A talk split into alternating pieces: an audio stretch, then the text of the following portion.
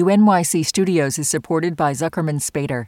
Through nearly five decades of taking on high stakes legal matters, Zuckerman Spader is recognized nationally as a premier litigation and investigations firm. Their lawyers routinely represent individuals, organizations, and law firms in business disputes, government and internal investigations, and at trial. When the lawyer you choose matters most. Online at Zuckerman.com. Listener supported. WNYC Studios. Okay, today we are repodcasting a show uh, with something extra, an update.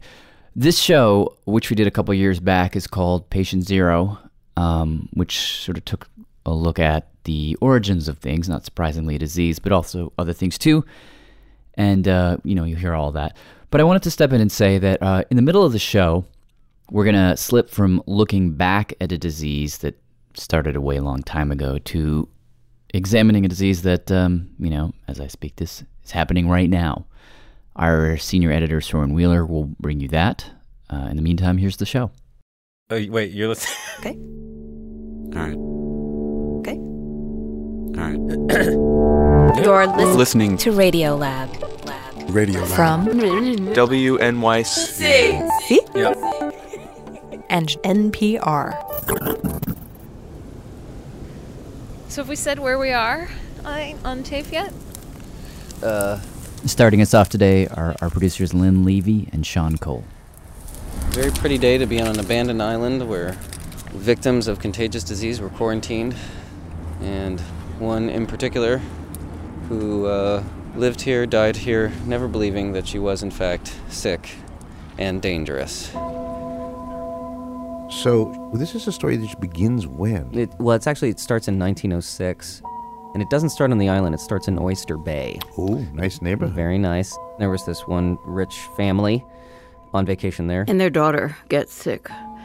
She gets sick first. This is Judy Levitt, I am a professor emerita at the University of Wisconsin. and she wrote a book about this story. So basically, the girl, the daughter, has a fever. Then her sister comes down with it, and then her mom, and a maid. About six out of 11 in the family get sick. And with this disease, the fever is just the first part of it. Both uh, diarrhea or constipation are reported. So it can go either way, I guess. What is it? Typhoid. And they couldn't figure out what had caused the disease. So they called in this sanitary engineer named George Soper. With the public health department, he was a go-to guy for outbreaks like this. Back then, the Department of Public Health was thinking, you know, would you get sick because of something dirty near you? In in the well or in the pipes. Yeah. So he looks into all of that. did a whole uh, test on the house and the water and everything. Couldn't find anything, and so he, He starts talking to the family. and he started quizzing them all, and they remembered that Eventually- They had had a summer. he builds up this whole picture of of several outbreaks going back years. 1900, Mamaroneck. A New York family had a house for the summer. 1902, Dark Harbor, Maine. 1904, seven cases. Sands Point, New York. Autumn, 1906. Winter, 1907, New York City. all these cases, and they all had one thing in common. What? Each of these families had employed the same cook, Really? which is funny because when you cook food, you kill the bacteria in the food. Oh, so it couldn't be the cook then. But this cook, Her most famous dish was peach melba, which is ice cream and fresh peaches. fresh peaches, raw fruit, That was a perfect medium. and the cook's name was Mary Mallon. Mary. Mary Ma- Wait a second, Sean Cole. Typhoid. Typhoid Mary is what we're talking about. Oh, so we know this story. No, you don't know this story. What do you mean? Everybody thinks they know this story. I thought I knew the story, and then when I looked into it, I realized I didn't know the first thing about it. And when you look into the details, they tell us some very difficult things about who we were and who we still are in a lot of ways. It's all in the details, all of the juice and Mm. Like, problem. like in like the Like like, the the, peach juice. Yeah, The peach juice. juice. Just like the peach Yeah, we're juice. still dealing with Wait, I'm Robert Krulwich. go ahead. Go ahead. Do, the- do your I'm part. Jad Abumrad. This is Radio Lab, and in this hour, a series of stories that all hue to that delicious story archetype we call patient zero. The first cause. we'll try to trace ideas and trends and massive social traumas like pandemics back to that one person. Or one critter. Yeah. Or the other way you call it is called the but for. If you didn't have this thing, but for this thing, you wouldn't have the rest of the story. I like the but for. The but for. But meanwhile, back to the peaches. So George Soper's like, I've got to find this woman. And when he finds her, She's in New York City, working for another family. The laundress had recently been taken to the Presbyterian Hospital with typhoid fever. This is from an article Soper wrote called The Curious Case of Typhoid Mary. And the only child of the family, a lovely daughter, was dying of it. So he goes to the house, walks into the kitchen, sees this woman, five foot six, blonde hair, blue eyes. Had a good figure and might have been called athletic had she not been a little too heavy. Irish immigrant, 36 years old. Not particularly clean. And he says, Mary Mallon, I think you are causing disease in people, and I want uh, samples of your urine, feces, and blood. Good afternoon. and she says, What are you accusing me of being sick? Playing the role of Mary is Columbia Public Health Professor David Rossner. How dare you? I'm not a sick person. What does she do? She chases him out of the building. With a fork in her hand. A serving fork. A serving fork? Yeah. I felt rather lucky to escape. But did she have typhoid? Um, I mean, did she outwardly have typhoid? Well, that's the thing. She never had any symptoms.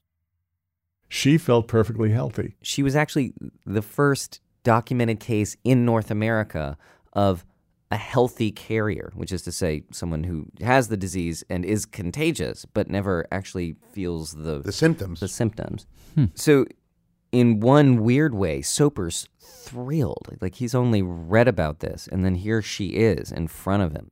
But think of how all of this must have sounded to Mary. I mean, some guy from outer space comes into your kitchen and says you're diseased and you're hurting people. I mean, she must have thought, What? I feel fine. I'm living a moral life. I'm not a vagrant. I'm employed. I'm a good, solid citizen. Mhm. Mm-hmm. You know, you would be crazed too, wouldn't you, even today? You'd, you'd probably grab your knife, yeah. yeah, you grab your knife.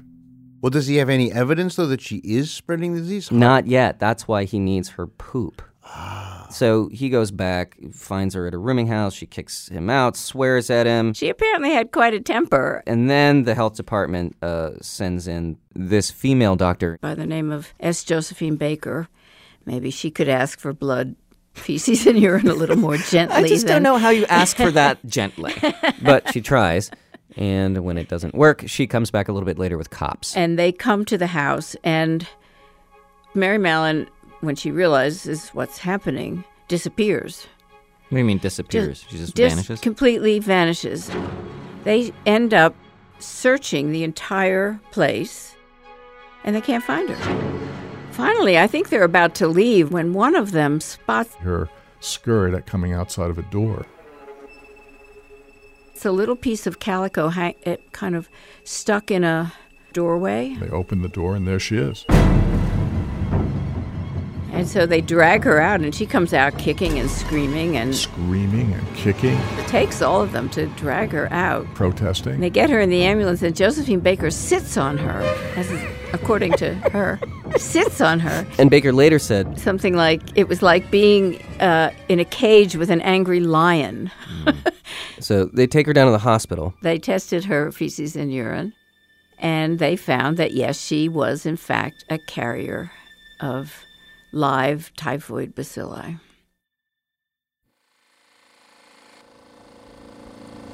It's a weird island, man. I spent a while on here. So they isolate her, and they ultimately move her Okay, good. from Manhattan to North Brother Island. Let's have a bit of a haunted vibe. Yeah. And there she is. Thanks, man. We went there to just to try to get our heads around what she must have thought. What do you think? What was the island like? Man, everything is completely overgrown. It was really creepy. Creepy because it was in such dissolution. Yeah, yeah. Just be careful where you step. On one end, there are all of these medical, former medical buildings, uh, including a giant hospital where they isolated tuberculosis patients. So a big brick, stately building. And then on the other side of the island, there's smaller wooden buildings that are crushed This may be where her cottage is. where her cottage would be if it was still standing, but it's not standing anymore. Well, it was one room, one room. Uh, it had a kitchen. It had a, I guess, a sleeping area and a sitting area. It probably wasn't so bad i- if you didn't have to stay there. you know, any places that you're not free to leave uh, becomes like a prison. So we're marching around, and then Lynn says to me, Hey, look at the view. And Holy moly! Take a look at that. It's right there. that's when it really hit me. If this is where her cabin was, then one window of it looked exactly onto Manhattan. She could have seen where she used to live. You can see the traffic on the streets. This was like the most horrible seaside vacation. Almost the whole time they had her incarcerated, they took feces three times a week, which is, you know, it's not pleasant to have to do that. Um, and sometimes she was negative and sometimes she was positive. Wait, what? So uh, that's that's another thing that they were figuring out at the time. So she was probably an intermittent carrier. What does that mean? The disease is always in her, but sometimes she excretes it and sometimes she doesn't. Oh, that must have been confusing for her. When I first came here, I was so nervous and almost prostrated with grief and trouble. My eyes began to twitch. This is from a letter that Mary wrote from the island. I have, in fact, been a peep show for everybody. But if you keep reading it, and in fact it's addressed to a lawyer, it's clear that she was fighting this. And she had been sending her own feces samples herself to a private lab in Manhattan, and each one of those was negative. Really? The tuberculosis men would say, There she is. The kidnapped woman. Yeah, that is poison ivy. She sues the city and loses. Still, there are all of these questions as to whether any of this is legal. I mean, even George Soper, the guy who hunted her down, said it was contrary to the Constitution of the United States to hold her under the circumstance. And how long was she on this island for? Three years. Wow. And then what changed was a new health commissioner took over. And so he says it's just not right that we keep a healthy woman locked up like this. Mhm. She was not dangerous to anybody if she didn't cook. He lets her go. He lets her go. Yeah. Back to Manhattan. But he makes her promise. She did promise. She signed an affidavit. saying she'll never cook again. And she was released. They gave they they set her up with a job as a laundress, and they went, "Here you go, Mary." And then, uh, you know, they kept track of her for a while. Hmm. Uh, and then at a certain point, they kind of stopped keeping track of her. what Dun, happened? dun, dun, dun. so how many years will go by? Five. Five. What happens next? Uh, there's an outbreak of typhoid Oh boy. Where? Where? at a maternity hospital. Oh, you're kidding. Wow. Josephine Baker, who sat on her in the ambulance before, she says that she goes and pays a visit and walks into the kitchen and she says the first person that she encountered was typhoid Mary Mallon.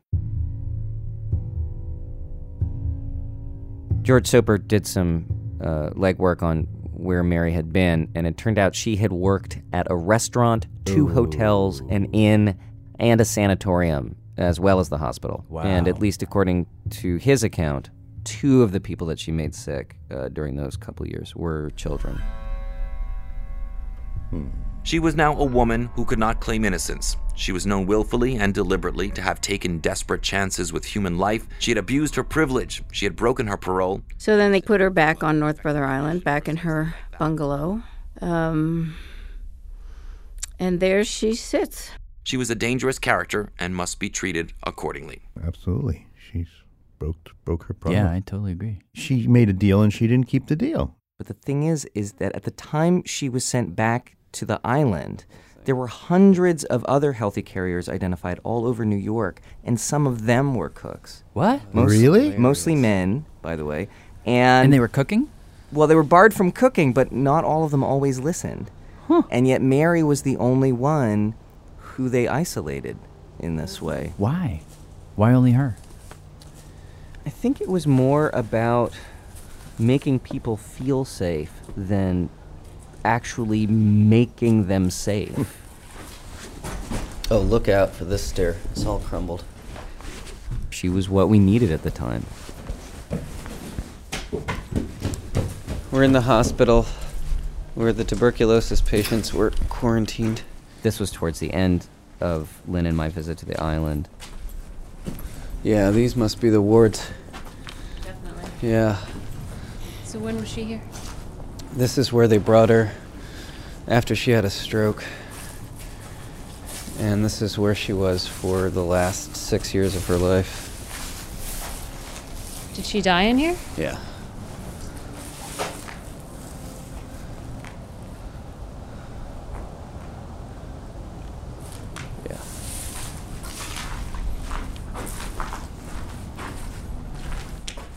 Hi, this is David Rosner. This is Judy Levitt. Reading this message. Radiolab is funded in part by the Alfred P. Sloan Foundation. Enhancing public understanding of science and technology. Science and technology in the modern world. More information about Sloan at www.sloan.org. Radiolab is produced by WNYC and distributed by NPR. Okay, that's it. Thanks. Bye. WNYC Studios is supported by Zuckerman Spader. Through nearly five decades of taking on high stakes legal matters, Zuckerman Spader is recognized nationally as a premier litigation and investigations firm. Their lawyers routinely represent individuals, organizations, and law firms in business disputes, government and internal investigations, and at trial. When the lawyer you choose matters most. Online at Zuckerman.com. On Notes from America, we have conversations with people across the country about how we can truly become the nation that we claim to be. Each week, we talk about race, our politics, education, relationships, usually all of them, because everything's connected. And you, our listeners, are at the center of those conversations. I'm Kai Wright. Join me on Notes from America, wherever you get your podcasts.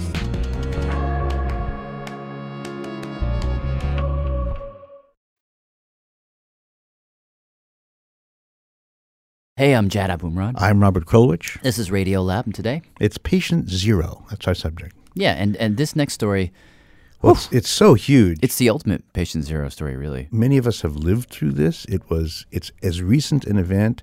It's it's such a recent event that it still hurts and it still bleeds. Yeah.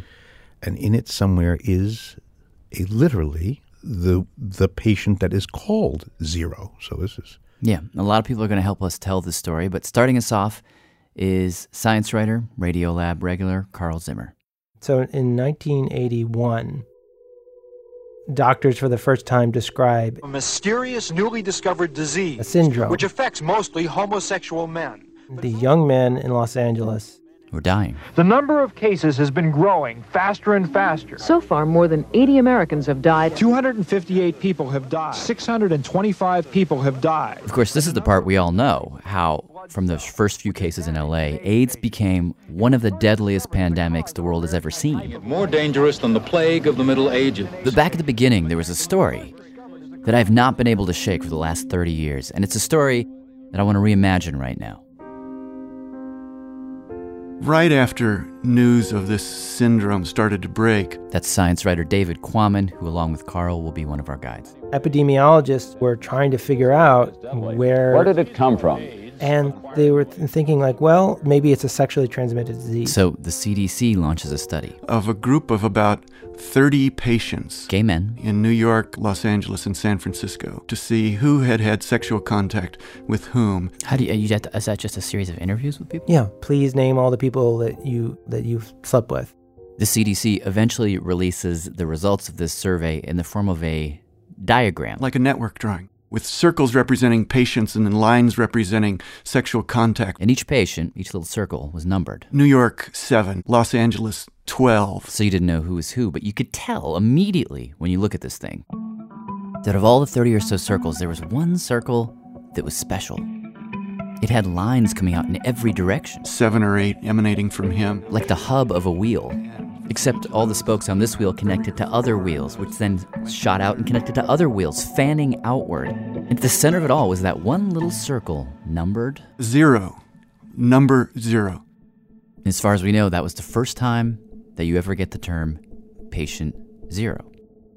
Patient Zero was a man, the central victim and victimizer. This is from a 60 Minutes special in 1988. That year, a reporter named Randy Schultz had written a book called And the Band Played On that for the first time revealed the identity of patient zero. He was a French Canadian a very handsome airline steward. named Gaetan Dugas. Gaetan Dugas. Patient Zero. A few minutes later in the report, Schultz comes on to describe a a guy guy. who has got unlimited sexual stamina. This sexual athlete who would fly from one hotspot to the next because of his job, having sex with literally thousands of men. And as he knew he was dying, at least according to Randy Schultz, he became somewhat sinister and malicious. He would sleep with a male partner at a bathhouse in San Francisco or somewhere else. And then when the light came up, according to Randy Schultz, he would say, I've got gay cancer. Now you're going to get it too. You talked to him. I talked to him. yeah. This is Dr. Selma Dritz. She was part of that CDC study. I told him that he was getting other people sick with it, and he said, "My right to do whatever I want, my civil rights. I do as I please. I've got it. Why shouldn't they have it?" They said, "You can kill yourself if you want, but you got no right to take somebody else along with you." And he said, "Screw you," and walked out. Really a chilling moment. And pretty much from that moment on, Gaten Dugas He just took on this this aura as, as single-handedly causing a uh, an epidemic in the United States. Now, I don't know about you, but I first bumped into this story in the movie version of And the Band Played On. My friend, we're talking about thousands of men whose faces I cannot even remember, and you want names. That's an actor playing Gaten Dugas in the movie. Now, when I first saw that, AIDS had already infected two and a half million people, and to think that it could all go back to this one guy just seemed unreal. It was a it was a very uh, potent story. There's no doubt. And and he gave HIV to a lot of people. There's no question about that. But what we do know is that he was not patient zero. He was not patient zero. No, He was not the beginning point. he wasn't. Not even close. So here's the question that got me started on the story. Y- Okay, so the gay steward, that was the movie stuck in my head. But what's the real movie? What movie can we make about the beginning of the AIDS epidemic? Because when you've got something so vast that, according to some estimates, will have killed 60 million people by the end of the decade, well, you need a beginning. You need some way of explaining how this disaster happened and how it might happen again.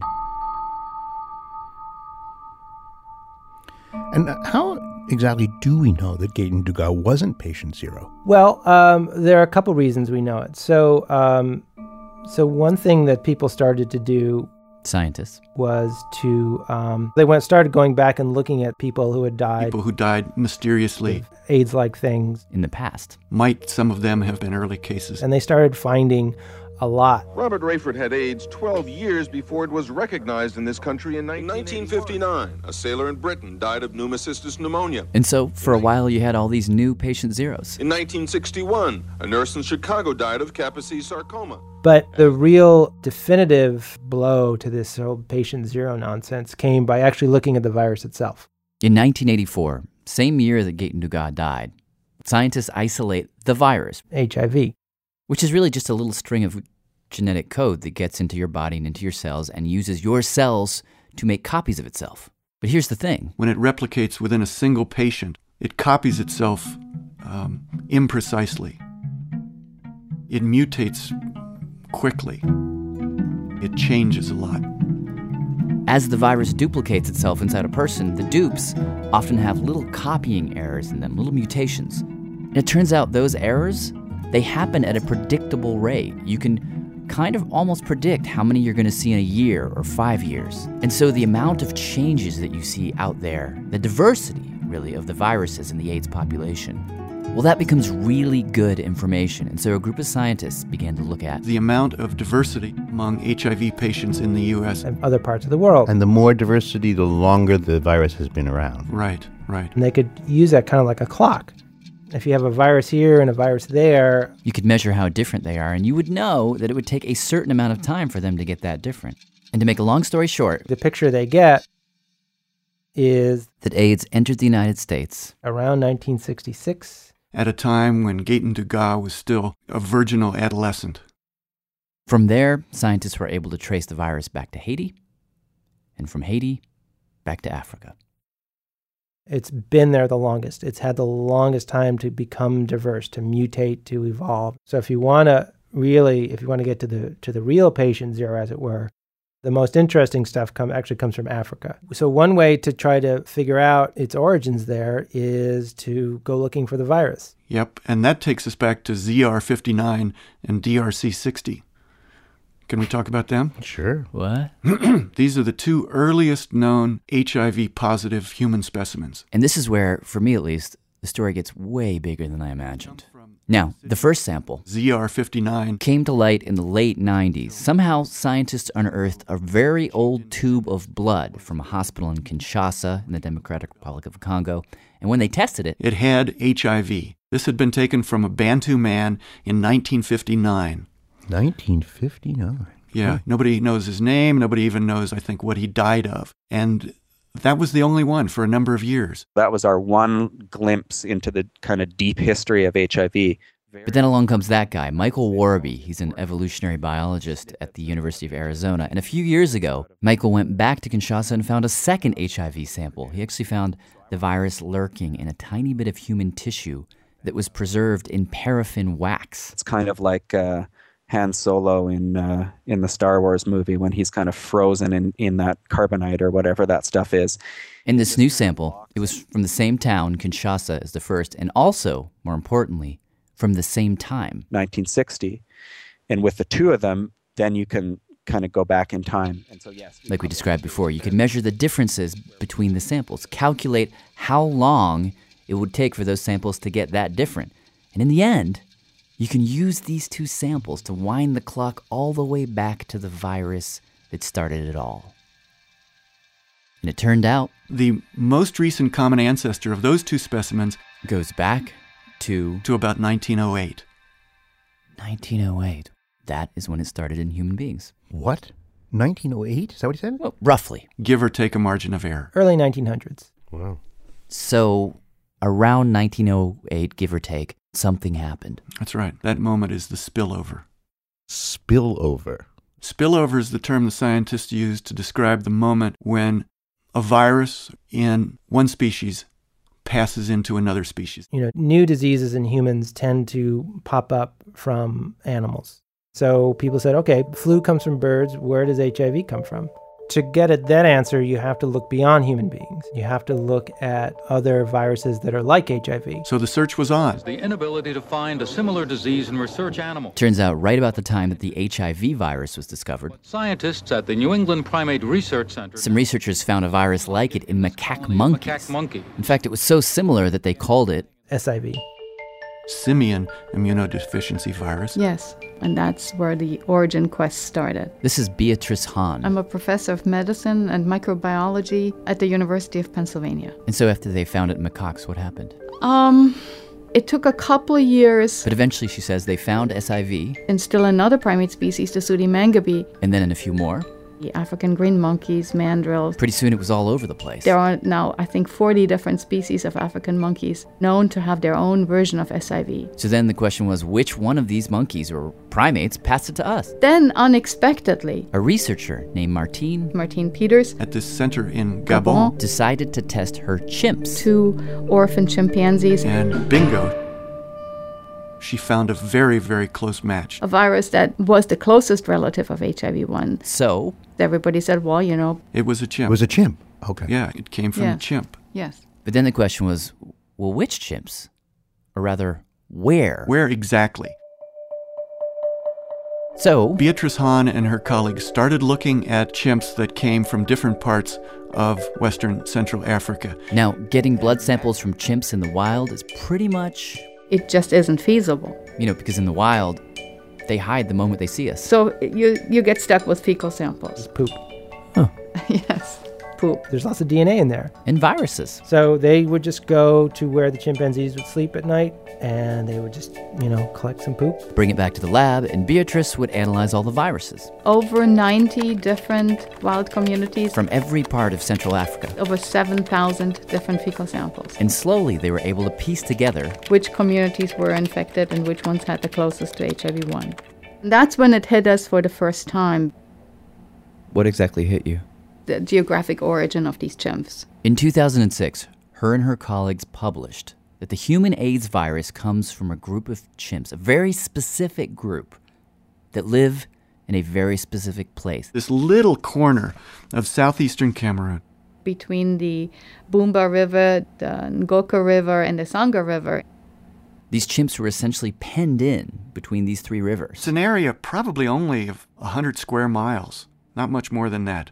So when we're looking at what humans have, and we're looking at what all of those chimps in Africa have, the most perfect match is this little territory up there in Cameroon. Yeah. There is no other virus that is any closer. So that's that. So, can you reconstruct the spillover and the who that it spilled over into, as be, you know, as best as You can we understand you it? can hypothesize. And the best hypothesis is the cut hunter hypothesis. The cut hunter. The CUT hunter? That's right. A hunter who gets cut. And what can we say about this guy? I mean, is he? What do we know about him? If we had to guess, if we had to guess, that human was probably a Bantu man living very near the forest or in the forest in southeastern Cameroon. He was hunting. Maybe he had a bow and arrow, maybe he had a spear, and uh, he kills a chimpanzee. Bingo, here's a big pile of meat. And he starts to butcher it. He's cutting open the chest cavity, he's pulling out organs, and he cuts himself. And he gets blood to blood contact chimpanzee blood against his blood.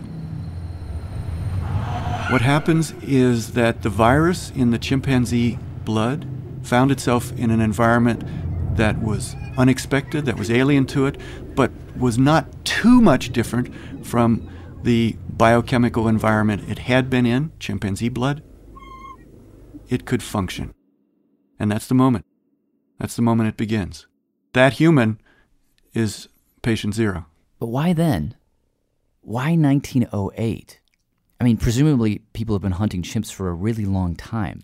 Why wouldn't this guy be patient 7 million? That's another of the big questions. People certainly in, in Central Africa have been eating monkeys for thousands of years. I mean, David says there's really no way to know, but this could have just been the right virus. Maybe this particular virus evolved in a way that made it more transmissible in humans. Or maybe it just got lucky to come along at precisely the right time. What you're looking at This is Carl again. is uh, a time when this part of Africa was being heavily colonized. The French and the Belgians were building train systems. The populations were on the move. Kinshasa, which was then Leopoldville, it was exploding.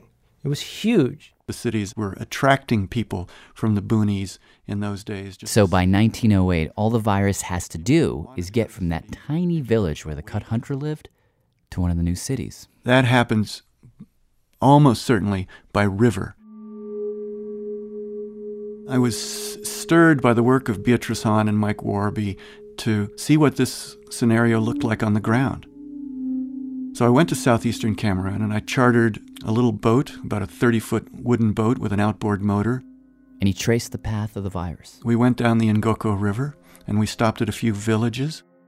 There are a couple little villages there, one of which has a market where you can buy um, monkey meat and crocodile meat. And he says it wasn't hard to imagine how it all might have went down. Perhaps the cut hunter gave the virus to a woman, who then passed it on to a fisherman, fellow that I call the Voyager, who then got in a boat, as David did, and carried it down the river. the Sangha River, which is the, the, the Ngoko is a tributary of the Sangha. Sangha becomes a bigger river, 200 meters wide, which then flows to the Congo River, the big river, And into the city. and I imagine him sliding into Brazzaville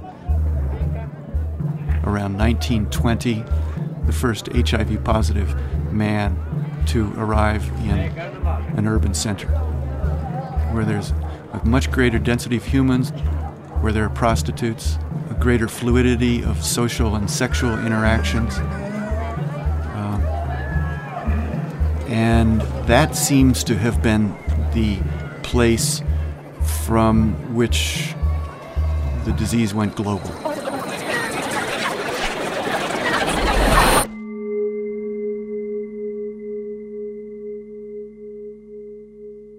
So that's how it happened. We could take it back even farther, actually. What do you mean? Well, because farther- if you want to make a movie about the start of it, well, this is not the start. Because we got it from chimps, right? Right. So you could ask, who was Chimp Zero? What do we know about Chimp Zero? Right? Yeah, I mean, everything comes from somewhere.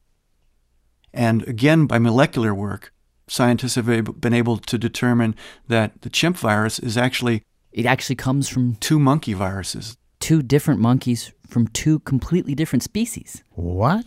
Would they have encountered each other somewhere? Or had a fight? Or? Uh, they probably encountered each other in the stomach of a chimp. Meaning what? Well, from the perspective of a chimpanzee, monkeys, they look tasty. This is Nathan Wolf, professor in human biology at Stanford University. And he says to fully understand this part of the patient, or rather chimp zero narrative, you have to grasp how it is that chimps hunt. And this is something he witnessed. um, In the Kabale National Forest in, in southwestern Uganda, He described to us watching three male chimps converge on a tree full of colobus monkeys, which are these very small black and white monkeys. and one individual managed to grab two juveniles, and then the three individuals all met up and began to eat the monkey while it was still alive. The chimpanzee was going after uh, an organ, you know, that, that obviously was a, a tasty morsel that, that he was going after, and and the monkey was uh, was screaming bloody murder. It is quite disturbing to watch, he says. But the one of the things that struck me at that moment was the depth of contact between the blood and body fluids of this monkey and the chimpanzee. The chimps are literally covered in blood.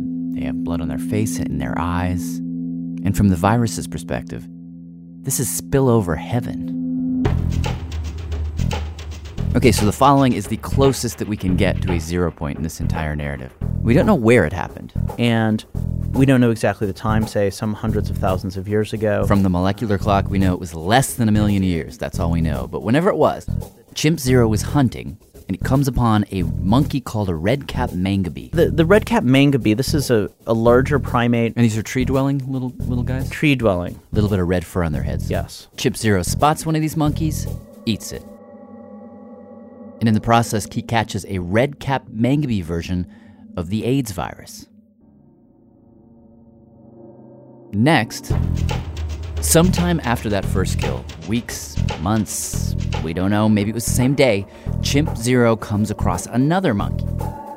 And this monkey was called a spot nosed guenon. Yes. It's got a spot on its nose, I assume. There you go. Very small. One of the tiniest monkeys of all of the old world monkeys. And Chip Zero eats that monkey and gets a spot nosed guenon version of the AIDS virus or the SIV virus inside it. So you've got the red cap mangabey, and you've got the the spot nosed guenon. So you've got a guenon and a mangabey. Two completely different kinds of SIV viruses inside the same chimp. Now, under normal circumstances, according to Nathan, both of these SIV viruses would go nowhere because when one of these viruses makes the jump, they go from a place they've adapted to and that they know to a completely foreign landscape. Uh, like a human being dropped off on Mars, maybe without a spacesuit. I mean, they basically are entering a completely alien habitat. The cells don't look the same, the environment is different. And the chimp's immune system would normally kill them. But then once in a blue moon, something crazy happens.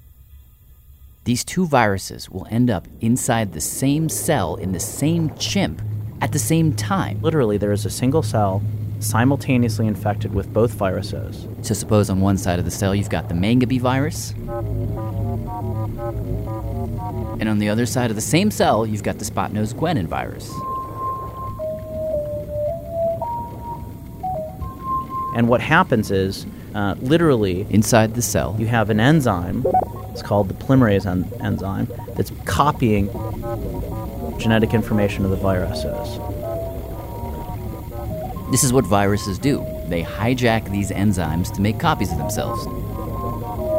Now, here's the problem these, these enzymes, they're not necessarily that sticky. And while they're in the process of copying one virus, every once in a while, they'll accidentally fall off mid copy and go thwack and latch on to the second virus.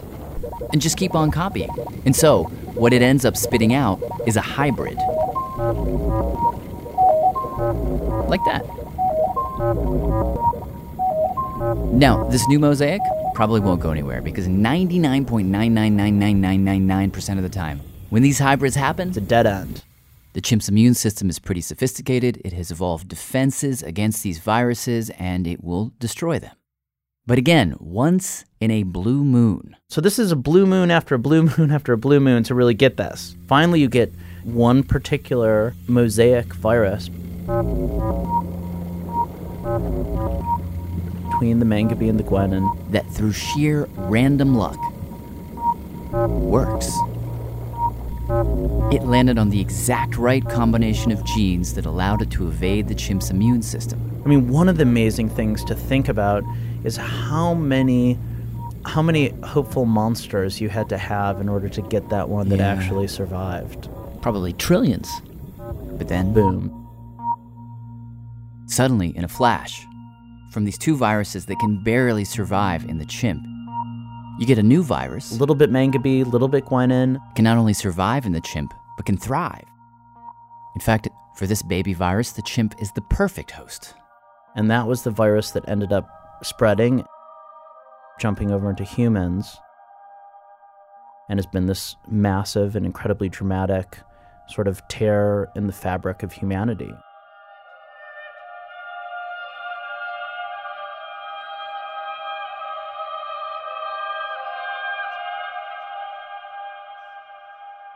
Let me add another parenthesis. There are essentially 12 major groups of the HIV virus.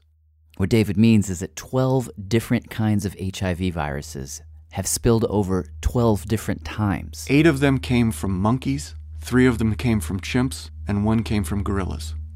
Wow. And of those 12, only one of them is responsible for the global pandemic. Wow, there are 12 kinds. 12 times that we know about. It's probably happened dozens and dozens more times that we don't know about. So the spillover is not a highly improbable event. These sorts of viruses, they're constantly pinging at us. They're pinging at us and pinging it at us. We see it happening all the time. You see it happening? All the time.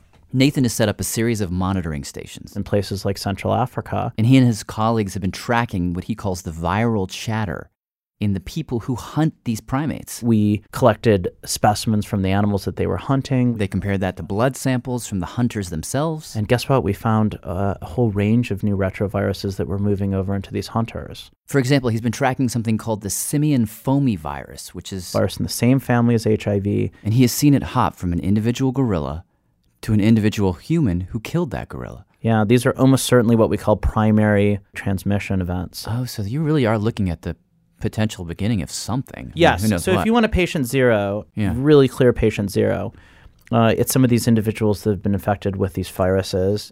And the real question is how do we stop patient zeros?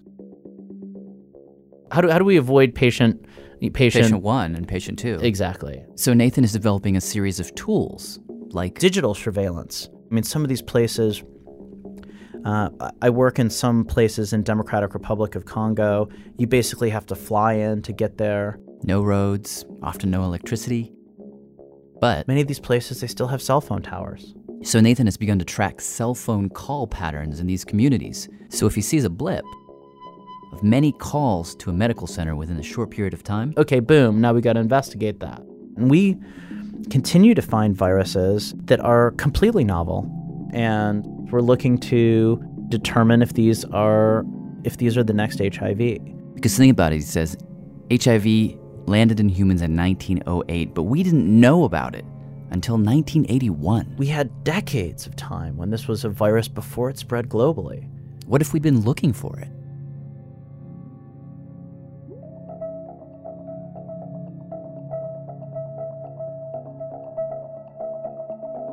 A lot of people to thank for this segment. Thanks to Nathan Wolf, for being Nathan. and he has an awesome new book called The Viral Storm. Also, thank you to Carl Zimmer, whose book on viruses is called A Planet of Viruses. And thank you also to him and to Michael Warby Uh, their interview was recorded on a podcast from Meet the Scientist, which you can find at microbeworld.org. And thanks to David Quammen, who's got a book called Spillover coming out very soon, which is all about diseases crossing over from animals to us. And also to Beatrice Hahn of the University of Pennsylvania. And to Katie Slocum from the University of York for letting us use her recordings of chimpanzees. Hey, this is Soren Wheeler, uh, senior editor and producer at Radiolab, uh, with a quick update. Um, so, David Quammen's book Spillover has been out for a couple years now, and as we all know, we are actually now at this moment facing the tragic consequences of another spillover. This time, it's the Ebola virus, and we found ourselves wondering just how far it's going to spill. Okay. All right. Okay. And James. So Robert and I called up David Quammen again. He had actually just reprinted with updates the chapter about Ebola from his book. Yeah, Ebola, the natural and human history of a deadly virus. First of all, how old is this disease? Anyone have any idea? Well, as a human disease, as far as we know, it dates to 1976. There was this outbreak of a strange disease at the Yambuku Mission in northern Zaire. 318 cases, 280 people die. And then there was another one in Sudan at about the same time. This time, 151 people die, and then it just disappears. Hiding in the forest. Without a trace. Until 1994. in 1994, thousands of miles away in Gabon, another outbreak. Yes, that's what- that's the history since 1976. It disappears for for 2 or 3 years at a time, sometimes it disappears for a decade, and then it spills over and causes a human outbreak. Well, if I guess i- if something is in the closet and is going to jump out at you, then the natural question to ask is, "Where's the closet? Like, where is it hiding?" Uh, well, the, the main suspects are bats. We don't know that for sure because nobody has ever isolated live Ebola virus from an African bat. Have they tried? Have they looked in lots and lots of bats? Yeah, they've looked in lots. They've looked in all kinds of animals. They've looked in insects. They've looked in snakes. They've looked in forest antelopes. They've looked in monkeys. They looked in plants. Literally hundreds of different species they looked in. Found zero traces of live Ebola virus. So we really don't know where it's coming from or where it might come from next. No. No. Can I just uh, ask you just to describe the Ebola virus? It's uh, it's apparently uh, viruses are generally teeny. Is this a teeny, teeny, teeny one? Yes, yeah. It's a teeny virus. It belongs to a family they call the filoviruses. Philo as in thread. It's a s- it's a spaghetti-shaped virus. Its genome is carried on just one strand of the the genetic material RNA. And while those genes have let the virus live happily for hundreds of thousands, even millions of years in bats or whatever animal it lives in, when it gets into humans, Ebola burns too hot. It makes so many copies of itself so quickly that it just destroys the body, and the person is usually dead within a few weeks, which David says is actually bad for the virus. Because Ebola can only pass through direct contact with bodily fluids, and because it kills so quickly, it doesn't have a lot of opportunities to get into the next person. So the scientists have a term for that too. They call, at least they used to call us, a dead end host. How's that for a phrase? We're the dead end host of Ebola. And that means that when Ebola gets into us, it has no great future. It's either going to burn out and come to an end, or we're going to stop it. Uh, but right now, we don't seem like a dead end host. Yeah, I, I, I, I'm wondering, like, you know, if we've, if since we've started noticing in 1976 a, a burst here, a burst there, why, why now Yeah. this? Why that's, is it? That's the big question for Ebola 2014. This time we've got a very different situation. It's gotten out of control. Why has it gotten out of control? Well, partly because we recognized it late. It began back in December of 2013 with a two year old boy in southeastern Guinea. At least he's the first known case at this point. He died his mother died about a week later. His sister died. His grandmother died. Other people in the village died. This went on from early December until the middle of March. By then, it had spread from these small villages into larger cities. In part, David says, because while previous outbreaks had been in very remote places, it now found itself in a more densely populated area. The capital cities in these small West African countries are not very many miles away from the villages of the countryside. And then the virus got into these poor neighborhoods like West Point, uh, where people were living together in, in crowded slum like neighborhoods. And uh, And when their loved ones got sick, uh, people took care of them. And when their loved ones died, people cleaned the bodies and, and touched the bodies and said goodbye to them. So the infection spread. And of course, those, those dense, poor neighborhoods in the capital cities are not that far from the international airports. So suddenly you've got the opportunity for the, almost the first time for Ebola to get on an airplane. So if you if is have people changed the way they think about Ebola because I mean is is there a mood shift there? There's a little bit of a mood shift, but the the experts, the scientists, the public health officials are still saying this is not that kind of virus. It still is as far as we know a virus that is only transmissible by direct contact with bodily fluids. It should be easy to stop, easy to contain. But according to David, the thing that some scientists are worried about is that as Ebola gets into more and more people and makes more and more copies of itself, it's changing. Yes. Every time it replicates, there is a chance of a mistake. There's a chance that the genes for the next virus will come out just a little bit different. It'll mutate. Most mutations are either insignificant or they do damage. But occasionally, there can be a mutation that might possibly help the virus can we track these things like can we can we take a person who's got sick of ebola in sudan and compare it to a person who's sick of ebola in the congo and compare that to a person who's sick of ebola in niger or in wherever can we do that and see whether it's changing yes and it has been done stephen geyer and his colleagues published a paper in science in early september which involved doing exactly that and one of the things they found, says David, is that since this virus has been in us during this outbreak, it's been changing twice as fast as it has previously when it's living in its animal hiding place. Yeah, so it has had more opportunities to replicate in more different people. It hasn't just been in 300 people, it's been in 9,000 people now. That, is that the key word? Is that the more opportunities you have to have a good mutation from your point of view? That, that this is suddenly, this disease has gotten an enormous number of opportunities. And that is the operative word, yeah. Mm-hmm. Are there boundaries around that? I mean, like, do we have any sense of how big a leap it would be for this to suddenly be transmissible in the air? Yeah. We know that for this to spread through the air, uh, there are very special machinery, you know, uh, grappling hooks, proteins on the outside of a virus that help it catch hold of particular cells and enter them. And Ebola doesn't have the right grappling hooks to lay hold of cells in the respiratory tract and get in them and then come bursting out of them and be carried outward on your breath. To get to that point would require a number of mutations, each of which is infinitesimally unlikely. And when you is that multiply a mutation that it would be startling, like a what to a what? What would you? Yeah, some people have been saying that uh, it would be like mutations that uh, allowed a giraffe to fly. but there are other scenarios that are a little more probable. Uh, for instance, it might uh, mutate and adapt in such a way that it kills fewer people or kills them more slowly and leaves people infectious for a longer period of time. Maybe people are walking around uh, for three or four weeks with an occasional vomiting episode, but they're not dying. That would potentially give Ebola a greater opportunity to spread among more people. What uh, this is not a fair question to ask you, but what should we be doing?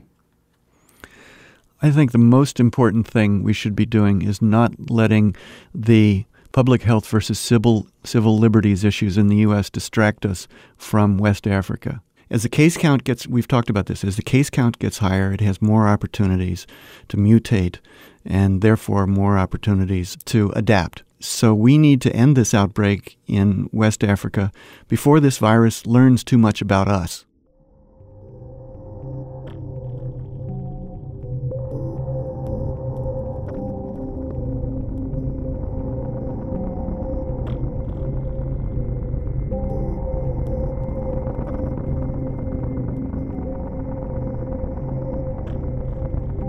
Thanks again to David Quammen. His book uh, is Ebola the natural and human history of a deadly virus.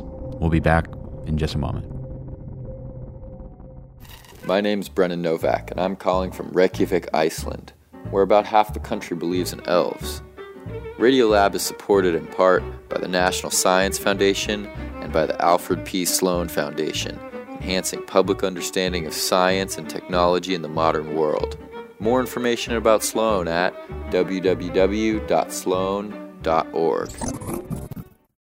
Radiolab is supported by Betterment. Let's talk about you and your money. You like your free time, you like to relax every now and then, you like to feel totally chill, but your money, your money likes to work. And Betterment is the automated investing and savings app that makes your money hustle. While you're catching up on sleep, your money is up early, earning 11 times the national average in a high yield cash account. Your money is a multitasker, diversified in expert built portfolios of E low cost ETFs. And your money is optimized with automated tax efficient strategies, just like the pros use. Your money is a total workhorse, so you don't have to be, because you've got Betterment, the automated investing and savings app that makes your money hustle. Visit betterment.com to get started. Learn more about high yield cash accounts at betterment.com. Investing involves risk, performance not guaranteed. Cash reserve offered through Betterment LLC and Betterment Securities. Betterment is not a bank.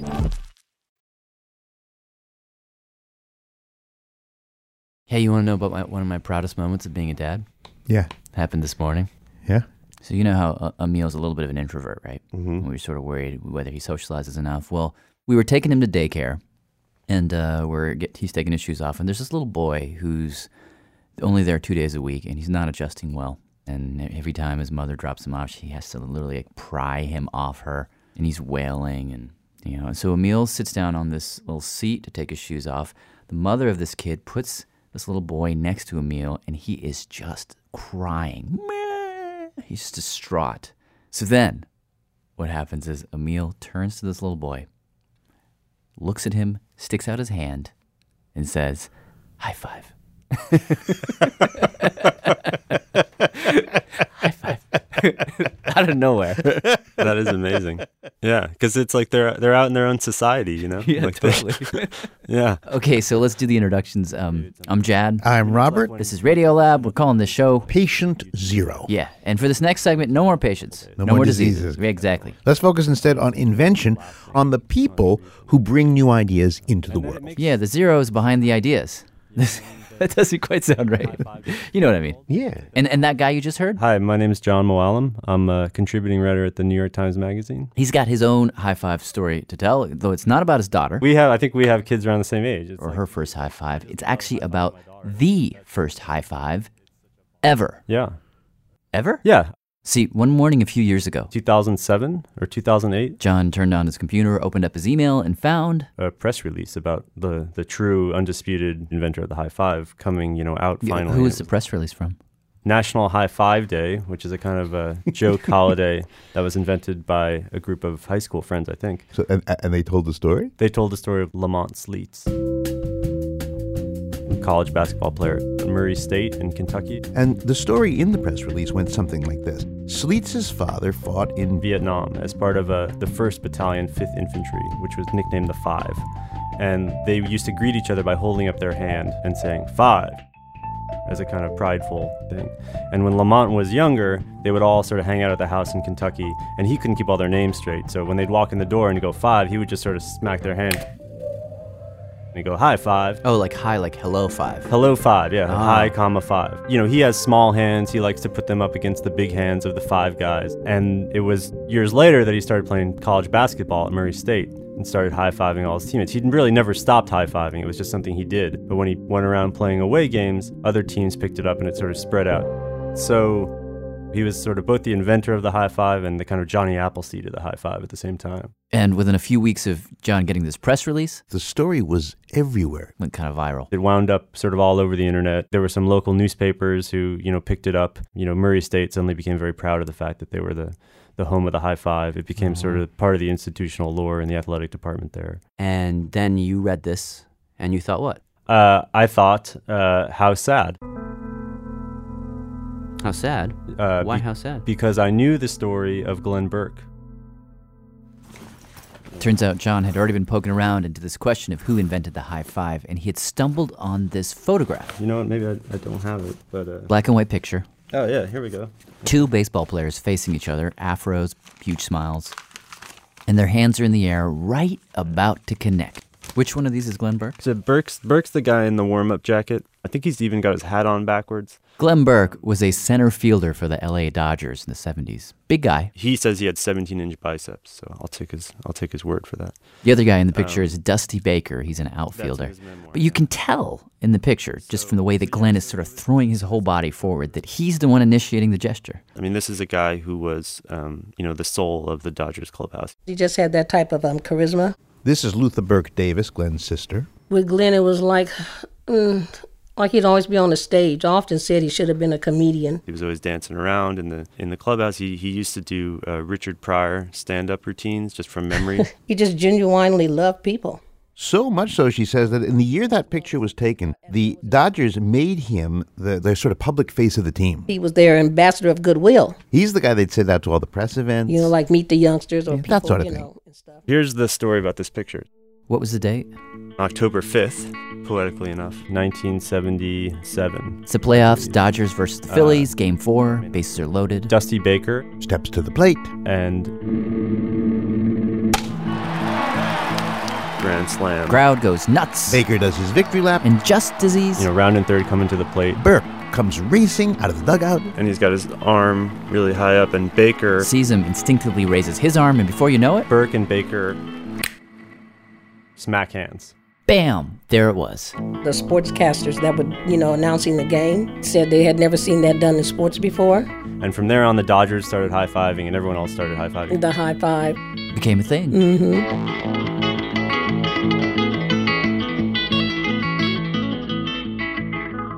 And it all began with that one moment. The platonic high five right there. Unfortunately, that moment That was actually both the beginning and, and also almost the end of Burke's career. It's not that he wasn't good. He was actually really good, even in his rookie season. He was being talked about as the next Willie Mays by the Dodgers organization. But? Uh, he was gay. And he tried to keep that a secret while he was playing. Uh, Dusty Baker actually had kept trying to set him up with his wife's cousins, and uh, Burke never wa- you know, never liked any of them. And Baker was Oh. completely confused because he knew you know these these were really good looking women apparently. so there were rumors circulating, and the rumors reached the front office of, of the, the LA Dodgers. And and one day Burke was called in by management, and they offered him seventy five thousand dollars to get married. What? thousand to get married? Huh. What is this like the mob or something? Well, What? exactly. I mean, no, they didn't regularly offer their players money to get to get married. And and Burke's response uh, apparently was, uh, he said, "I suppose you mean to a woman." Shortly after that, the Dodgers traded him to the Oakland A's for a player who everyone acknowledged was completely inferior. That was confusing for us, and I know it had to be confusing for him. It was shocking to everyone. No one understood why he was traded. Hmm. And you think it was because he was gay? Yeah, yeah. You know, baseball is all American sport, Yeah. but you know, at least he was still going to be able to play ball, or at least he thought. He ends up in Oakland, doesn't get very much playing time. And when he did get on the field, it wasn't very pleasant. He used to get heckled a lot, you know, from people in the bleachers and uh, And even worse, according to a couple of different people, his coach Billy Martin. would often introduce Glenn Burke this way. This is Glenn Burke, the faggot. Really? Yeah. And uh, so Glenn Burke retires. Wow. And he was only like 26 or something, right? Yes, he was young. within a year of his rookie season, just walks away. Hmm. Hmm. God, that's like a aborted career. Exactly. From there, he ends up in uh, the Castro district in San Francisco, which is the big gay neighborhood. And things go okay for a while. But then one day when he's crossing the street, Three teenage girls in their mother's car, Come barreling down the road. and um, they hit him and broke his leg in three places. And that kind of ended everything when that happened. he starts taking painkillers. One thing leads to another. He gets hooked on crack, can't hold a job, he goes broke. Ends up living. On the streets, And uh, in 1994, Burke uh, is diagnosed with, with HIV or AIDS, I guess AIDS at that point. he ended up coming to live with me. A lot of times he didn't sleep well at night. And we would sit up and talk, put on music, and I'd dance, and he'd move his arms around because he was in the bed. Hmm. He was bedridden. And so you took care of him until he died? Yeah. Glenn Burke died in 1995. But what he's left with out at this point is he's left with the original high five, right? That's his claim. Yes, yes. That defined him to some people at least at, at the end. And he and he believed it. A reporter had asked him, you know, if it was true about the high five and, and he, he said, "Yeah, th- think about the feeling you get when you give someone the high five. I had that feeling before everybody else did."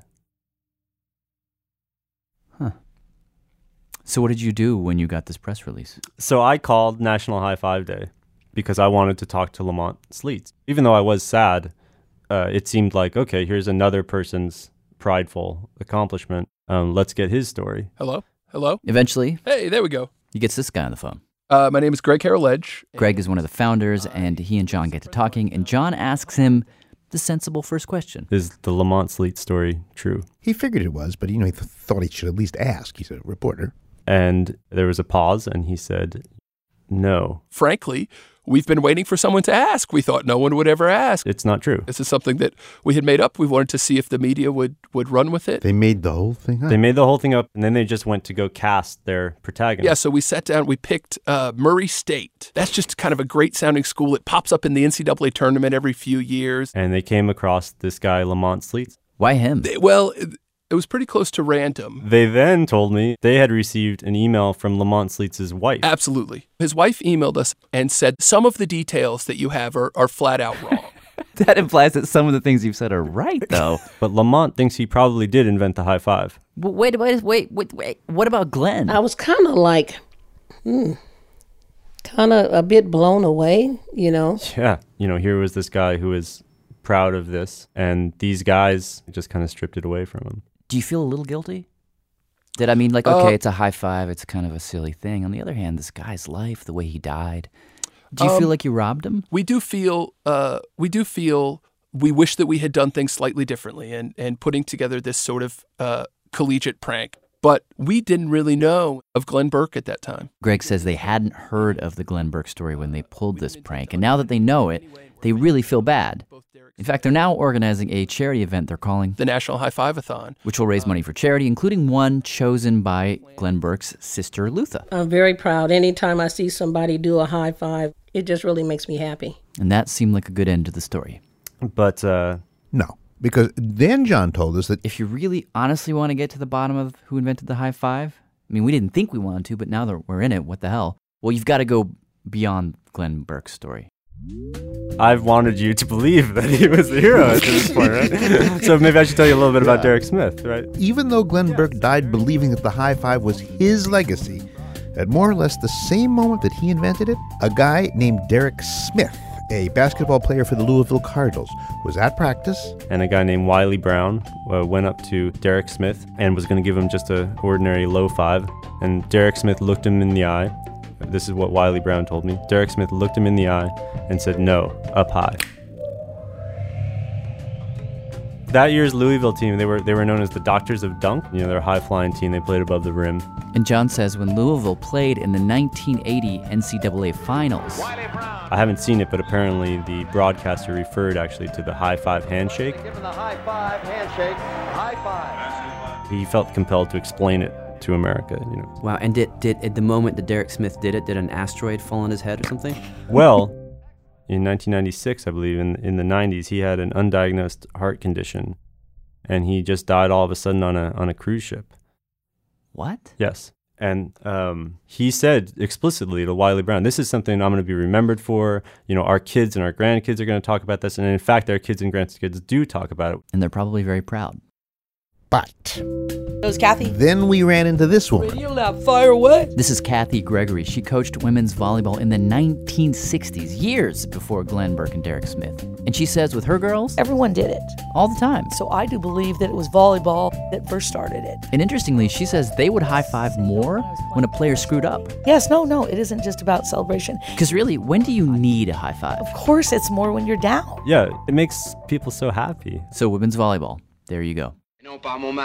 Non, ce n'est pas le fini. Pourquoi Because then our producer Lynn Levy also discovered that in the movie Breathless in 1955, and exactly one hour, 18 minutes into the film, you will see two Frenchmen do a very distinct haute cinq Allez, salut mes amigos. right there.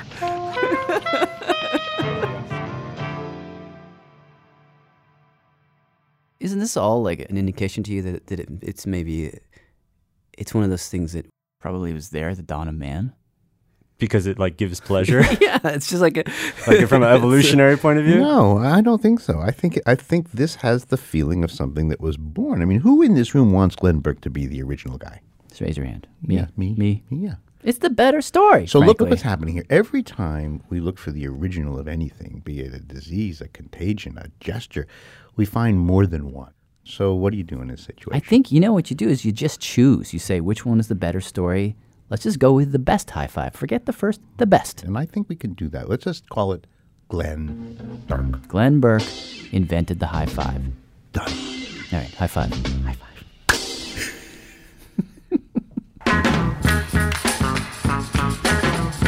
Hi, Radiolab. This is Beatrice Hahn. Radiolab is produced by Jad Abumrad. This is Quammen. Our staff includes Ellen Horn, Doran Wheeler, Pat Walters, Tim Howard, Brenna Farrell, Glenn Levy, and Sean Cole, with help from Jonathan Mitchell, Rachel James, and Matt Kilty. Special thanks to Mike Feller, Chris Condian. Sydney Smith, Ben Feldman, Marva Felchin and Katie Slocum. That's my story, and I'm sticking to it.